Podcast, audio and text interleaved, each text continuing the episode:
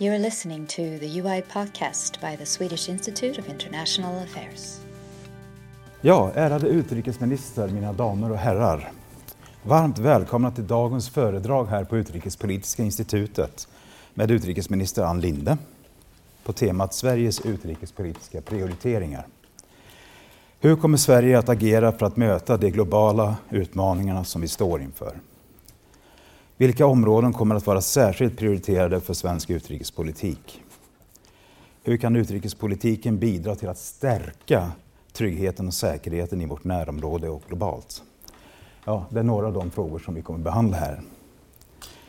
Ann Linde utnämndes till utrikesminister år 2019 och innan dess har du haft två statsrådsposter. Dels utrikeshandelsminister och minister med ansvar för nordiska frågor samt EU och handelsminister. Utrikesministern kommer att hålla en presentation på cirka 15 minuter. Efter det kommer jag att öppna upp för frågor från publiken och jag vill redan nu be er att ställa korta och succinkta frågor. Och dessutom, dagens seminarium kommer att avslutas prick 16.45. Och jag vill även passa på att informera om att ljudet från seminariet kommer att spelas in och publiceras på vår hemsida inom kort. Det som på nysvenska, nysvenska kallas för att man poddar eller någonting. Så med de orden så vill jag lämna över ordet till dig, utrikesminister Ann Linde. Välkommen. Tack så mycket. Eh, ja, för två veckor sedan så läste jag ju upp eh, regeringens utrikespolitiska deklaration i riksdagen. Eh, och jag är säker på att många av er redan har hunnit titta på det innehållet. En utrikesdeklaration blir ju en ganska bred översikt av politiken och jag vill utnyttja det här tillfället för att på ett lite djupare plan berätta om vissa av de prioriteringarna som jag lyfte då. Men innan jag gör det så vill jag ta upp två mer dagsaktuella frågor på den utrikespolitiska dagordningen, nämligen Syrien och Libyen. I båda länderna så ser vi uttryck för den yttersta konsekvensen av världssamfundets misslyckande. Diplomatins mest grundläggande uppgift är att förhindra situationer som de här. Igår diskuterades Syrien i FNs säkerhetsråd. Mötet inleddes med att FN-sändebudet Pedersen beskrev sin bild av läget. Hans första punkt lät så här, jag citerar. Efter min information till er för två veckor sedan kan jag inte rapportera om några framsteg i att få slut på våldet i nordväst eller i att återuppta den politiska processen. Slutcitat. Ibland gör FN-språket att vi inte riktigt reagerar på ordens innebörd. Att vi inte riktigt ser de fasansfulla bilderna framför oss. I det här fallet från Idlib, där den syriska regimen, stödd av Ryssland och Iran, nu har trappat upp våldet. Det handlar om attacker också mot civila eh, mål som sjukhus. 900 000 människor är på flykt, varav en halv miljon är barn. I måndags så träffade jag EUs utrikesministrar och jag tog då upp behovet av att kräva ett eldupphör, kräva att parterna efterlever folkrätten och att fortsätta att sätta press på Damaskus. Det viktigaste på kort sikt det är att få humanitärt tillträde och hjälpa de människor som just nu befinner sig i svår nöd. I nuläget så kommer hjälporganisationerna inte åt de flyende för de beskjuts. Vi ger nu 5 miljoner kronor till en snabbinsats i nordvästra Syrien i tillägg till de 374 miljoner i humanitärt bistånd till Syrien som har gett i år. Men det går inte att säga något annat än att läget är mycket svårt. Den andra akuta situationen är Libyen. Den sista tiden så har det skett en upptrappning av våldet och det humanitära läget är också där mycket svårt. Vi ser hur främmande makter förvärrar konflikten. Där både regeringssidan och rebellgrupper närs av stöd från utomstående. Som ofta så är det en konflikt som drivs av spänningar och intressen som alls inte har att göra med vad som är bäst för det libyska folket eller Libyen som land. Det pågår försök att få till stånd en lösning, främst genom det som kallas Berlinprocessen, med sikte på att få till ett fungerande vapenstillestånd. EU och FNs säkerhetsråd har ställt sig bakom detta. Det är ett reellt framsteg, även om det är långt kvar till vi kan prata om ett stabilt läge. EU finns ju på plats genom Operation Sofia som bland annat haft som uppgift att övervaka vapen, vapenembargot mot Libyen och stödja den libyska kustbevakningen. På EUs utrikesminister i måndags kom man fram till att det behövs ett nytt paket för att stödja Libyen. En del är att den nuvarande operation Sofia som den ser ut läggs ner och en ny operation planeras istället med fokus på att upprätthålla embargo för vapen och olja. Det är en bra inriktning och jag hoppas att vi kan ta beslut nästa tillfälle när frågan kommer upp. Även här så vill jag upprepa vikten av att man följer internationell rätt och att det inte finns en militär lösning på konflikten. Låt mig lämna det dagsaktuella och gå in på bredare prioriteringarna i vår utrikespolitik. Jag har vid några tillfällen den senaste tiden sagt att med mig som utrikesminister så kommer vår utrikespolitik att ha ett starkt fokus på Europa och vårt närområde. Det sker med fortsatt förankring i den prioritet för FN som jag har angett i utrikesdeklarationen. Det här är naturligt av flera skäl. EU är vår främsta utrikes och säkerhetspolitiska arena. Ingen annan aktör är i så stor utsträckning en garant för vår ekonomi, vår säkerhet och vår fred. Och närområdet, ja vi har ju ett närområde och det som sker nära oss har en direkt påverkan på vår trygghet och säkerhet. Detta fokus kommer att accentueras ytterligare eftersom vi under nästa år blir ordförande i OSSE, Organisationen för säkerhet och samarbete i Europa. Redan i år så ingår vi i den trojkan som leder organisationen. Det är en bra möjlighet att påverka de viktigaste säkerhetsfrågorna i vår region. Genom OSSEs grundprinciper så bärs ju den europeiska säkerhetsordningen upp. Det är ett vitalt säkerhetspolitiskt intresse för vårt land. Därför blir ordförandeskapet extra svårt och extra viktigt med tanke på att den europeiska säkerhetsordningen i dagsläget både ifrågasätts och bryts. Arbetet med att ta fram ett ordförandeprogram pågår just nu. Ingen kommer att bli förvånad när jag säger att viktiga komponenter av vårt ordförandeskap kommer att bli och stå upp för den europeiska säkerhetsordningen men också för OSSEs uppdrag att främja demokrati och rättsstatlighet. För att säga något mer om närområdet så är min grundinställning att vi bygger säkerhet genom en stark och aktiv diplomati men också genom att stärka vårt nationella försvar och genom att fördjupa våra samarbeten. Man talar ju mycket om, den försvarspolitiska, om de försvarspolitiska samarbetena men även inom utrikespolitiken så stärker vi banden till viktiga länder. I höstas så lanserade jag och Tysklands utrikesminister ett fördjupat samarbete och när vi träffas igen i Berlin i nästa vecka så kommer vi att prata mer om hur det kan konkretiseras. Jag har en mycket nära kontakt med mina nordiska kollegor. Vi ses i princip varenda vecka. Och även med länder som de baltiska, så Polen och Frankrike. Men diplomati handlar ju också om att föra en dialog med länder vars värderingar vi inte alltid delar. Det är också en del i vår säkerhetspolitik. Häromveckan var jag i Moskva och jag hade långa överläggningar med utrikesminister Lavrov. I november besökte jag Belarus och träffade både president Lukasjenko och utrikesminister Mackay. Den resan gjorde jag tillsammans med min finske utrikesministerkollega Pekka Haavisto. Man ska vara försiktig med att tala om Ryssland och Belarus i samma andetag. Men när det gäller vår politik gentemot de här länderna så finns två gemensamma drag.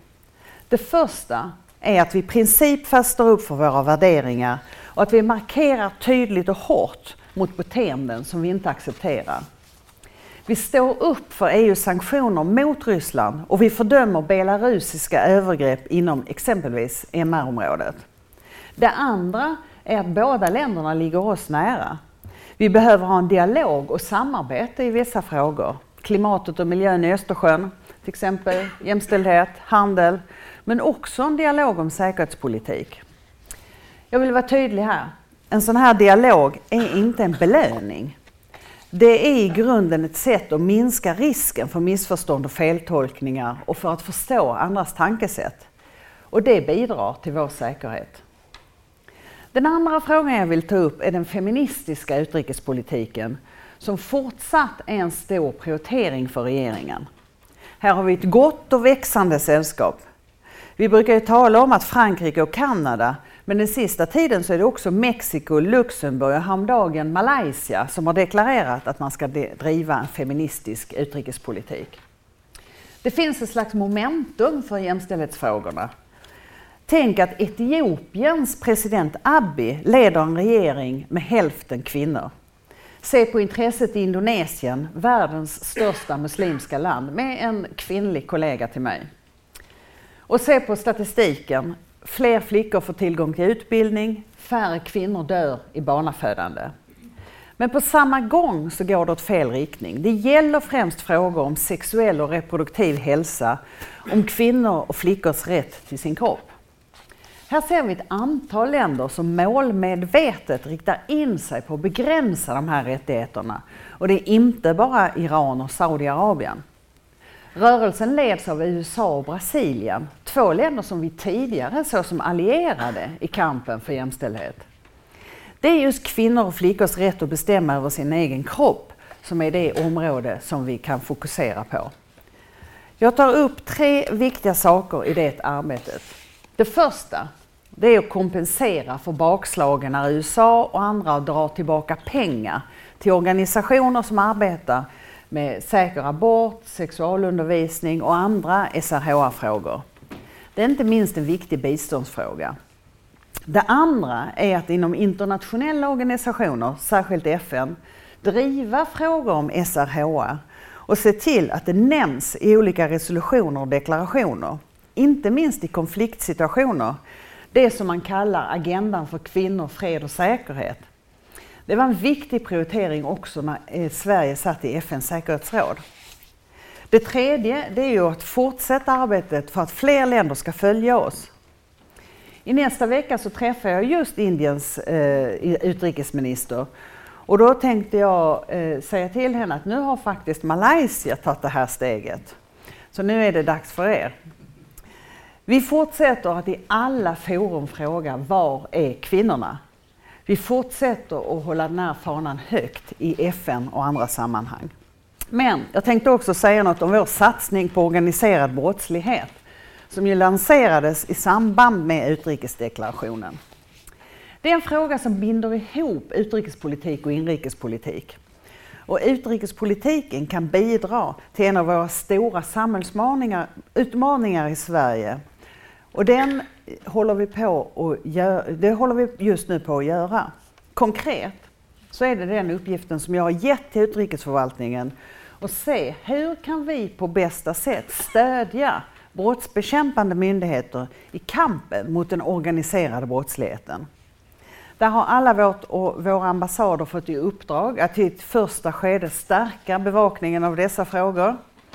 Jag fick genast på Facebook från några mig närstående ambassadörer runt om. Oj, nu sätter hela apparaten igång. nu kommer det ut. Men en mindre krets av ambassaderna, de kommer också få ett särskilt uppdrag att jobba med den organiserade brottsligheten. Det vill säga att mer aktivt bistå andra svenska myndigheter i det arbetet. I dialog med justitiedepartementet och deras myndigheter ska vi först ta fram en gemensam plan nu som vi ska arbeta efter. Vi kommer också att tillsätta en ambassadör på UD som ska samordna satsningen.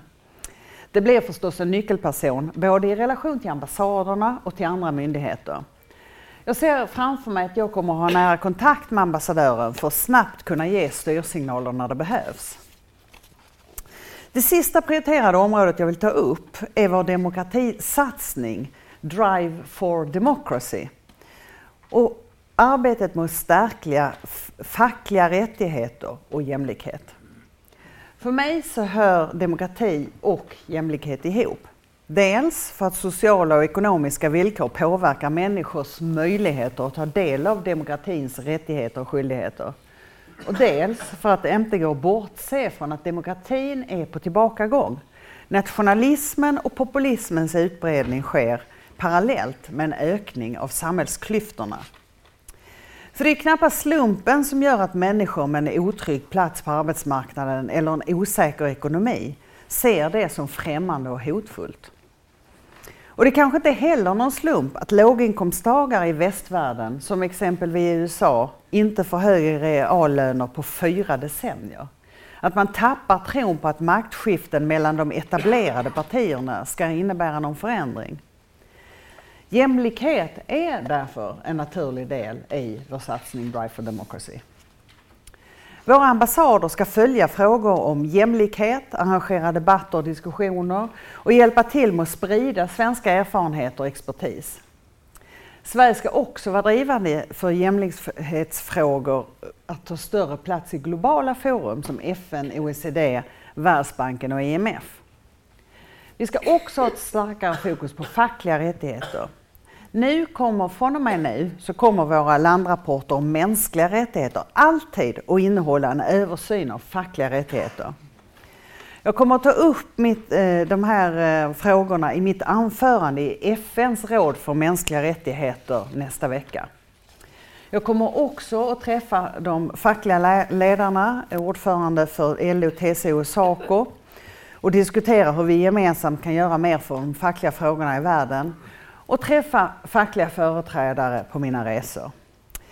Eh, och med det så tänkte jag stanna för den här lilla genomgången och eh, välkomna era kommentarer och frågor. Tack så mycket. Jag tänkte ta, eh, jag ser att det kommer frågor här nu så jag tänker ta tre frågor åt gången först. Och jag vill återigen be er att vara väldigt korta, men Sebelon såg jag först där uppe. Tack. Sebelon Talander, Folkförsvar. Hur ser utrikesministerns prioriteringar ut på nedrustningsområdet? Raden framför där. Okej, okay. eh, Bo Hjellström, tidigare UD och nu rådgivare i internationaliseringsfrågor till Teknikföretagen. Eh, Ann tack för eh, anförandet. Eh, du nämnde inte någonting om Kina. Jag ska inte säga någonting om Anna Lindstedt eller Gui Minhai. Jag vill höra lite, hur tänker ni följa upp eh, Kinaskrivelsen som lämnades till riksdagen före jul? Ett område som pekas ut är ju då miljöteknikområdet som lovande för ett samarbete. Skulle det kunna vara någonting att gå vidare på? Industrin vill gärna vara med. Det blir ett stort eh, e EU-Kina-summit i Tyskland med Merkel som förbundsfigur i september. Där eh, kan svenska positioner spelas in och där kan också industrin spela en roll. Tack. Sen var det Carl Magnus Hyltén som inte minns fel. Ingen kvinnor alls som frågar. Ja. Kom. Jo. Det kommer en. Kommer. Ja, då tar vi en kvinna nu. Jag vill inte ha tre män på helt ärligt. Ja, jag tycker det är dags för en kvinna faktiskt. Jag väntar lite. Ja, du kan vänta lite. Hej, eh, jag heter Victoria och kommer från Internationella kvinnoförbundet för fred och frihet. Jag har också en fråga om nedrustning och framförallt kärnvapen. Nästa vecka så är det möte i Berlin inom ramen för Stockholmsinitiativet. Och i Stortinget 31 januari så ställde Arbetarpartiet en fråga till norska utrikesministern om att driva det humanitära perspektivet på mötet i Berlin. Och då svarade utrikesministern nej. Och tyska UD har även sagt samma sak. Så då undrar jag, eh, för i somras också i slutdeklarationen så fanns det inte med något perspektiv eh, kring humanitära konsekvenser. Eh, så kan vi förvänta oss att det finns med den här gången? Och vad tänker du göra för att säkerställa det? Tack. Ja, tack så mycket. Då kan jag börja med första och tredje frågan tillsammans. Därför att när det gäller nedrustningsområdet då är ju Sverige verkligen i, i förarsätet. Vi driver nedrustningsfrågorna på väldigt många olika områden. Till exempel då Stockholmsinitiativet som inte handlar om de humanitära konsekvenserna utan man måste se vad är det du gör varje gång och i vilket sammanhang. Utan vad Stockholmsinitiativet handlar om det är att se hur kan vi väldigt konkret få ett positivt utfall av det kanske viktigaste nedrustningsinstrumentet som vi har just nu, NPT-avtalet, alltså Non-Proliferation eh, Treaty, icke-spridningsavtalet. Eh, och det är det som Stockholmsinitiativet handlar om. Eh, och det vi gjorde då i Stockholm i somras, det var att Sverige och 15 andra länder, alltså totalt 16, så kan vi hitta en strategi som gör att NPT blir framgångsrik och som gör att de åtaganden som länder redan har gjort när det gäller nedrustning och eh, icke-spridning följs. För det visar sig att flera länder har ju inte följt vad det är de har sagt att de ska göra. Och då handlar allting om att, att, utveckla det arbetet och då kom vi fram till en strategi som, heter, som vi kallar för stepping stone. Alltså ta en liten detalj i taget och se hur ska vi göra för att vi ska få det här målet, hur ska vi göra för att det här landet ska följa det. Som, ni som har jobbat med nedrustning och så vet ju att det är ett oerhört tekniskt och, och eh, ehm, mycket, mycket detaljerat. Det enklaste som finns det är att skriva en deklaration. Vi vill ha fred, vi vill ha bort med alla kärnvapen, punkt. Det kan alla göra på en minut.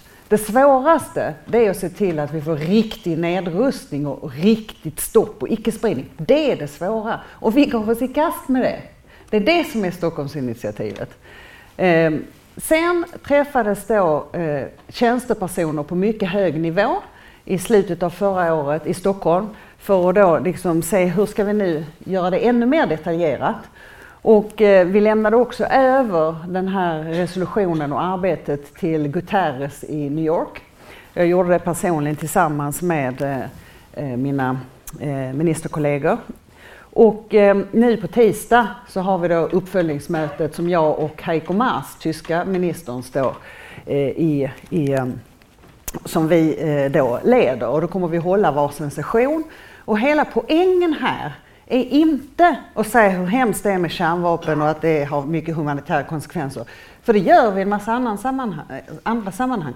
Det viktiga här är att se hur kan vi nu konkret se till att NPT som börjar eh, i New York i april blir framgångsrik. Vad är det då som behövs? Och det är ett sätt att se på nedrustningsfrågor som jag tror är absolut nödvändigt nu när vi ser att det börjar bli eh, faktiskt en kärnvapenupprustning. Det, det, är det som är liksom det viktiga, att få stopp på det här och få stopp på icke-spridningen.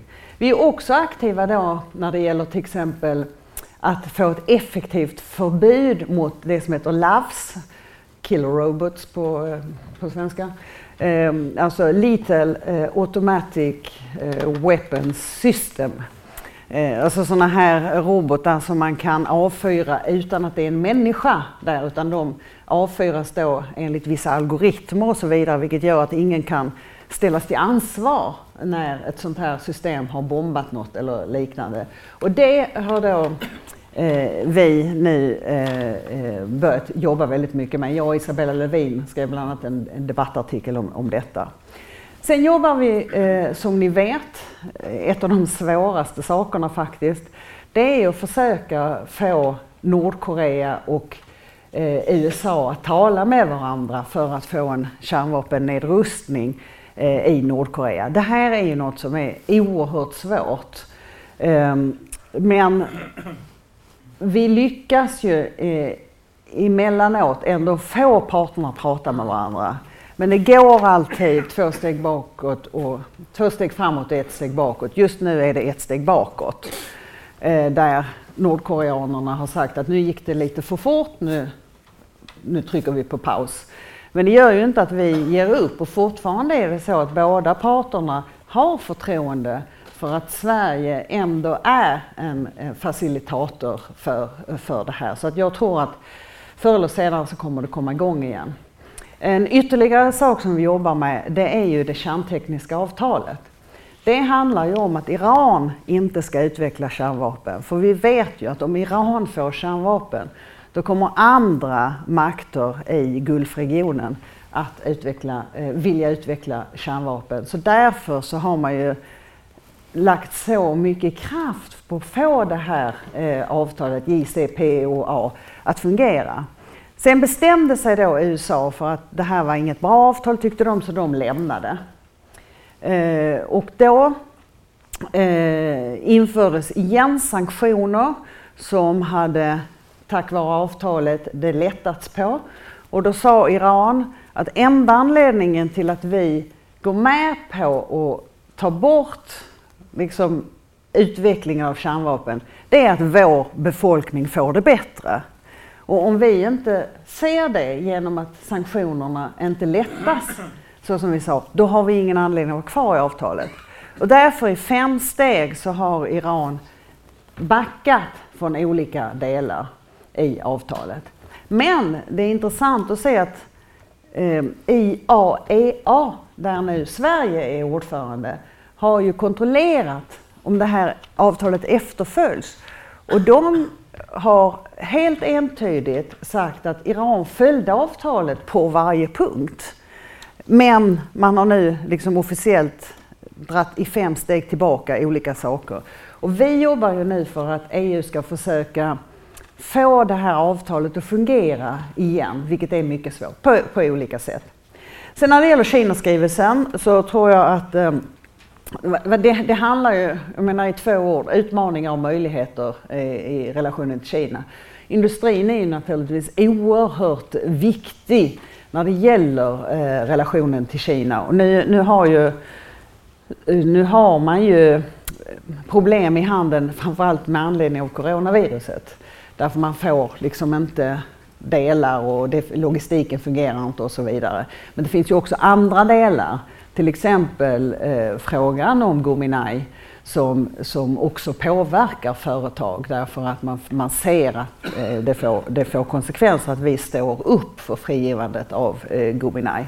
Det Center för eh, för, för eh, utbildning, information och så vidare om Kina som vi tog upp i Kinaskrivelsen, det jobbar vi just nu med för att se exakt var ska det finnas. Därför att vi tror att det måste finnas på ett ställe som är eh, där det är långsiktigt. Alltså inte lägga ett separat Kina-center därför att då kanske eh, ekonomin tar slut eller att det blir liksom eh, svårare att få det att, vara kvar. Så att där är vi i slutfasen av var det ska ligga, men det är ingenting som jag kan, kan berätta om nu. Men det är i full gång, alltså det kommer. Där är ju poängen att eh, både eh, kommuner, myndigheter och näringsliv ska kunna ha nytta av ett sånt här Kina-centrum för att lära sig mer om vad det är som händer. Då Carl Magnus. Tack. Den fråga som jag har ansluter lite till som tidigare.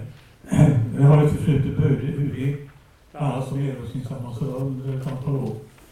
Och min fråga gäller, hur ser du på Sveriges möjligheter att agera idag som en konsekvens av medlemskapet i EU? Det har ju sina uppenbara fördelar. Det finns ju kanske också andra aspekter. Det fanns ju en tid framförallt under det kalla kriget. Och Sverige kunde spela en ledande roll på nedrustningsområdet. Vi kunde räkna med nästan automatiska majoriteter i FNs generalförsamling med stöd av Arne Line och andra uttalade länder. Det är en annan värld idag. Men hur påverkar det oss, vår förmåga att ta initiativ, att spela en roll? Vi befinner oss ju ändå i en kontext där vi har två kärnvapenmakter som, som medlemmar i EU. Och det måste rimligtvis begränsa våra möjligheter att ta initiativ och att spela en pådrivande roll. Kanske inte minst i kärnvapenfrågorna, men också i andra frågor. Tack. Tackar. Tredje på fem raden. Hej, jag heter Seinab, också från eh, Internationella kvinnoförbundet för fred och frihet. I den utrikespolitiska debatten förra veckan sa utrikesministern att svensk vapenexport ytterst handlar om Sveriges nationella säkerhet, försvarsförmåga och vår militära alliansfrihet. Ändå fortsätter följdleveranserna till krigförande parter i Jemen, där barnäktenskap och könsrelaterat våld har ökat drastiskt och 1,1 miljoner gravida kvinnor är undernärda. Där kommer min fråga. Hur gör det oss säkra att beväpna diktaturer och länder som kränger mänskliga rättigheter? Kan du utveckla det? Samt hur hänger det ihop med den feministiska utrikespolitiken? Så den sista frågan här och går till mannen här på främsta raden. Tack, Eros Wånger. Du sa i deklarationen förra veckan att den ökade polariseringen i Bolivia är allvarlig. Men inte då eller heller när kuppen ägde rum kunde man säga att det var en kupp. Och jag undrar varför. Mm, tack. Eh, när det gäller kärnvapen så, så eh, tycker jag jag gav en ganska lång exposé över allt vad vi gör och alla initiativ vi tar, så det är möjligt. Däremot så är det ju naturligtvis så att eh, eh det är nu till exempel, om några av er läste det senaste talet på internationella området som Frankrikes president Macron gjorde, när han också i princip sa att möjligheterna för att franska kärnvapen är också en del av europeiskt försvar. Eh, och det är ju ingenting som vi eh, liksom ställer upp på på något sätt eller tycker att det är något särskilt bra sätt att se på saken. Så att Frågan om kärnvapen blir mer och mer eh, aktuell och jag hade ett möte med eh, en lång rad av våra eh, organisationer som jobbar med nedrustningsfrågor och fredsfrågor och allt möjligt sånt där. Och jag efterlyste just det, ett starkare engagemang mot eh, kärnvapen överhuvudtaget. Eh, därför att det är en växande eh, fråga och Eh, Eh, jag menar, jag ser att många av er är eh, i min ålder eller äldre och då kanske ni också gick och, och demonstrerade mot Pershing 2 och SS-20 och eh, hade ett starkt folkligt tryck mot eh, kärnvapen. Det trycket finns inte idag. Um, och det borde uh, finnas så att det också så att det inte blir bara uh, liksom um, en, en fråga som en, en, engagerar en väldigt liten del. Men det är problematiskt att det har fått så mycket större eh, politisk tyngd. Eh, när det gäller vapenexporten så är det så här att Sverige är ju militärt alliansfritt. Det betyder att eh, vi inte är med i en militär allians och inte kan förlita oss på att en militär allians ska stå upp och stödja oss med vapen. Om man inte är pacifist, vilket jag inte är, utan tror att varje land måste ha ett försvar, som kineserna sa, sin egen eller någon annans, så, eh, så är det så att då måste vi ha en egen vapenindustri. Vi kan inte ha en egen vapenindustri om vi inte exporterar. Eh, och då, eh, eh utan då, då hade vi fått förlita oss på till exempel gå med i en militärallians, vilket då inte är vår linje. Vi vill vara militärt alliansfria. Om vi då ska ha ett militärt försvar, då måste vi exportera vapen. Det hade man ju önskat att det inte skulle behövas, men så ser ju inte världen ut. Eh, att man skulle kunna leva så att säga utan några försvar eller så, utan det måste man ha. De här exporten måste då omges av väldigt hårda regler och det har Sverige också. Vi har en av världens absolut starkaste regelverk för eh, vapenexport. Det betyder att eh, vi även, förutom det rent försvarspolitiska, att vi själva måste kunna bygga upp ett starkt försvar, att vi också i en sån bedömning, när man ger eh, eh tillåtelse till export, väger in demokratikriterium eller MR-kriterium och så vidare.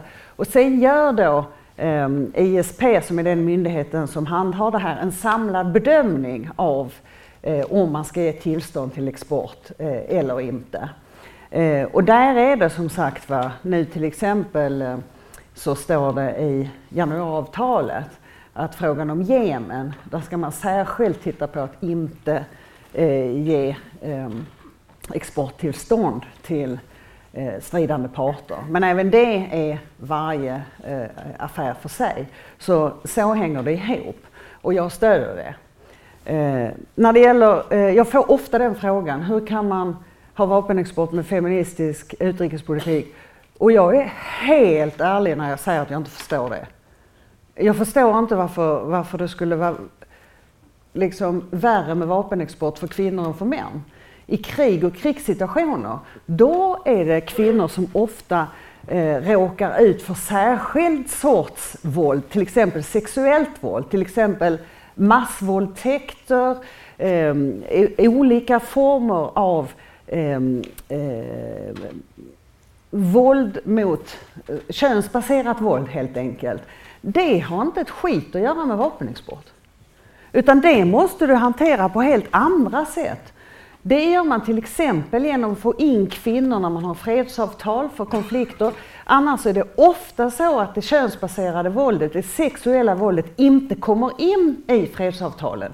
Utan det ses bara som någon slags normala eh, normalt sexuellt våld. Och därmed blir det ansvarsfrihet om det har förts inom ramen för ett krig. Det är en del av den feministiska utrikespolitiken. Men inte vapenexporten. Det är, eh, jag får som sagt väldigt ofta den där frågan. Jag tycker ingen har förklarat den särskilt bra. Om det skulle vara att kvinnor är mer fredliga än män eller om det har något med det att göra. Men det, det kan jag inte heller se riktigt. Eh, det kanske kvinnor är. Eh, Bolivia, där är det ju så att vi inte har sagt att det är en statskupp som har skett i Bolivia. Eh, men däremot så har vi ju på olika sätt eh, försökt att stödja en fredlig utveckling av eh, läget i Bolivia. Det är mycket problematiskt det som händer. Vi har inte heller ehm, gått in på, på något annat sätt i någon, av sidorna i Bolivia och stöttat den. Tackar. Då har vi en vända till. Då börjar vi längst upp och sen raden här framme. Jag är Annika Sevaliander från IDEA. Sveriges demokratisatsning är jätteviktig för att stå upp mot auktoritära tendenser runt om i världen. USA var en naturlig allierad innan och kanske inte är det på samma sätt längre eh, för att jobba vid Sveriges sida mot de här tendenserna. Vilka ser du som de eh, andra länder som kan vara naturliga allierade med Sverige i den här satsningen? Tack. Eh, Jean från Syrien och Sverige. Eh, bara en liten fråga till dig, om, om det går. Eller förslag. Gör i Sverige en dialog mellan Syrien och Syrien. Bara Syrien och Syrien. In, blanda inte något annat. Exakt som ni har gjort för några månader sedan om Jemen. Det här är min önskemål. Mm, tackar. Då har vi en fråga till där. Dagmar Ringdahl, Global Challenge Foundation, om de, en fråga om de utrikespolitiska prioriteringarna på, inom klimatpolitiken, särskilt med avseende på COP26 i Glasgow och fortsättningen av Warszawa-mekanismen. Tack. Demokratisatsningen, eh, ja, vi försöker ju nu att få med så många länder som möjligt och det finns ett stort intresse. Det första är naturligtvis eh, våra nordiska vänner. Och där har eh, eh jag talat med mina nordiska ministrar som visar stort intresse och förra veckan så träffades då eh, tjänstepersoner från eh, alla de nordiska länderna i Stockholm för att se hur kan vi gemensamt jobba med demokratisatsningen. Men även eh, i andra länder som vi har eh, bilaterala eller multilaterala eh, samtal med har jag tagit upp det här och det röner faktiskt väldigt stort intresse. Sen kan man ju eh, i, eh, liksom, man behöver ju inte säga allt eller inget utan det är ju mycket möjligt att du eh, i något land kan ha stöd till exempel av USA som du säger som tidigare har varit eh, eh, liksom generellt allierad. Och nu är man ju då inte allierad längre när det gäller rättigheter för SRHR och så vidare. Men man kan ju vara allierad när det gäller hbtq-rättigheter eller journalisters rättigheter eller eh, andra saker som också handlar om media. Och därför är det väldigt viktigt att man på plats i våra 108 ambassader och eh, generalkonsulat ser hur ser situationen ut här. Och här är det också viktigt att veta att det är inte alltid som vi kan berätta vad vi gör. Eh, jag kan ta ett exempel i, i ett, eh, ett land där eh, det kom på politiska agendan att man skulle ha dödsstraff för hbtq. Och då fick jag på på, du måste gå ut och, och fördöma detta. Men det gjorde inte jag, för jag hade nämligen redan kontaktat ordförande för det nätverk av hbtq-organisationer som finns i detta landet och frågat hen vad ska vi göra för att stödja? Eh, och, och, fick då svaret, gå inte ut officiellt därför att då används det som att västs degenererade livsstil försöker man nu föra över till vårt land och det vill vi inte. Så istället ordnade vi inom ramen för Drive for Democracy möten eh, på ambassaden med flera andra ambassadörer från flera länder med representanter för hbtq-rörelsen och sagt hur kan vi stödja er? Behövs det pengar? Behövs det utbildning? Behövs det, eh, liksom, vad är det som behövs? Eh, och på det sättet så kan man ju då på plats se att här har vi till exempel fem ambassader som kan stötta oss i detta arbete. Men det behöver inte bli publikt som sagt. Och det, det, det, är liksom, det viktiga är att man stöttar demokratin på olika sätt. Eh, sen eh, Syrien, dialog Syrien-Syrien. Ja, som jag sa i min inledning så, så tror jag att det viktigaste inte nu är att Sverige tar ett initiativ här. Utan det viktigaste är att den FN-ledda eh, eh, processen som leds av norrmannen Geir Pedersen får stöd. Eh, och han är ju just nu ganska pessimistisk. Men man har i alla fall en eh, konstitutionell kommitté som består av ungefär 150 personer varav 30 procent kvinnor. Eh, där olika folkgrupper från Syrien är med eh, och så vidare, där man försöker komma framåt. I början var Assad-regimen motvilligt men ändå med på detta. Nu har man den senaste tiden visat ett stort ointresse för detta. Men eh, att stödja den processen, det är det absolut eh, viktigaste vi kan göra. Vid sidan om då naturligtvis det humanitära stödet och sådär, det är en sak. Jag vill också säga att eh, det, eh, det framförs att de bombningar som nu sker i Idlib eh, Eh, skulle bero på att man attackerar terrorister som har attackerat. Men det finns faktiskt ingenting som gör att man kan överhuvudtaget acceptera den slakt på människor och de bombningar av eh, sjukhus och av hus och av skolor som sker nu med hänvisning till att man jagar terrorister. Det är helt enkelt inte acceptabelt. Det kan vi aldrig säga att det förlåter vad man gör just nu. När det gäller klimatpolitiken så kom ju klimatet upp på ett helt annat sätt i utrikesdeklarationen än vad den har eh, gjort tidigare. Jag vill bland annat nämna att vi tog upp frågan om våtmarker, den biologiska mångfalden och hur det ska tas upp i de eh, olika internationella sammanhangen. Och också att vi naturligtvis ska driva en väldigt aktivt arbete inför COP26 Eh, en annan fråga som är, är ny och som jag, jag, vet många som är eh, eh, aktiva i klimatarbetet tycker var särskilt eh, bra, det är att vi nu ställer upp på det brittiska initiativet om att 30 procent av våra hav ska bli marint skyddsområde. Nu är det 1 procent av våra hav som är marint skyddsområde. Så att det är eh, en väldigt stor sak. Nu måste det ju naturligtvis eh, omsättas i, i, konkreta avtal och så vidare. Men bara det att regeringen har beslutat att vi ska stödja eh, eh det brittiska förslaget om 30 procent är en väldigt viktig sak för miljön. Tack! Tackar. Jag vet att det är flera här i publiken som har velat ha ordet, men jag lovade att vi skulle stoppa precis 16.45 prick och det är hon just nu.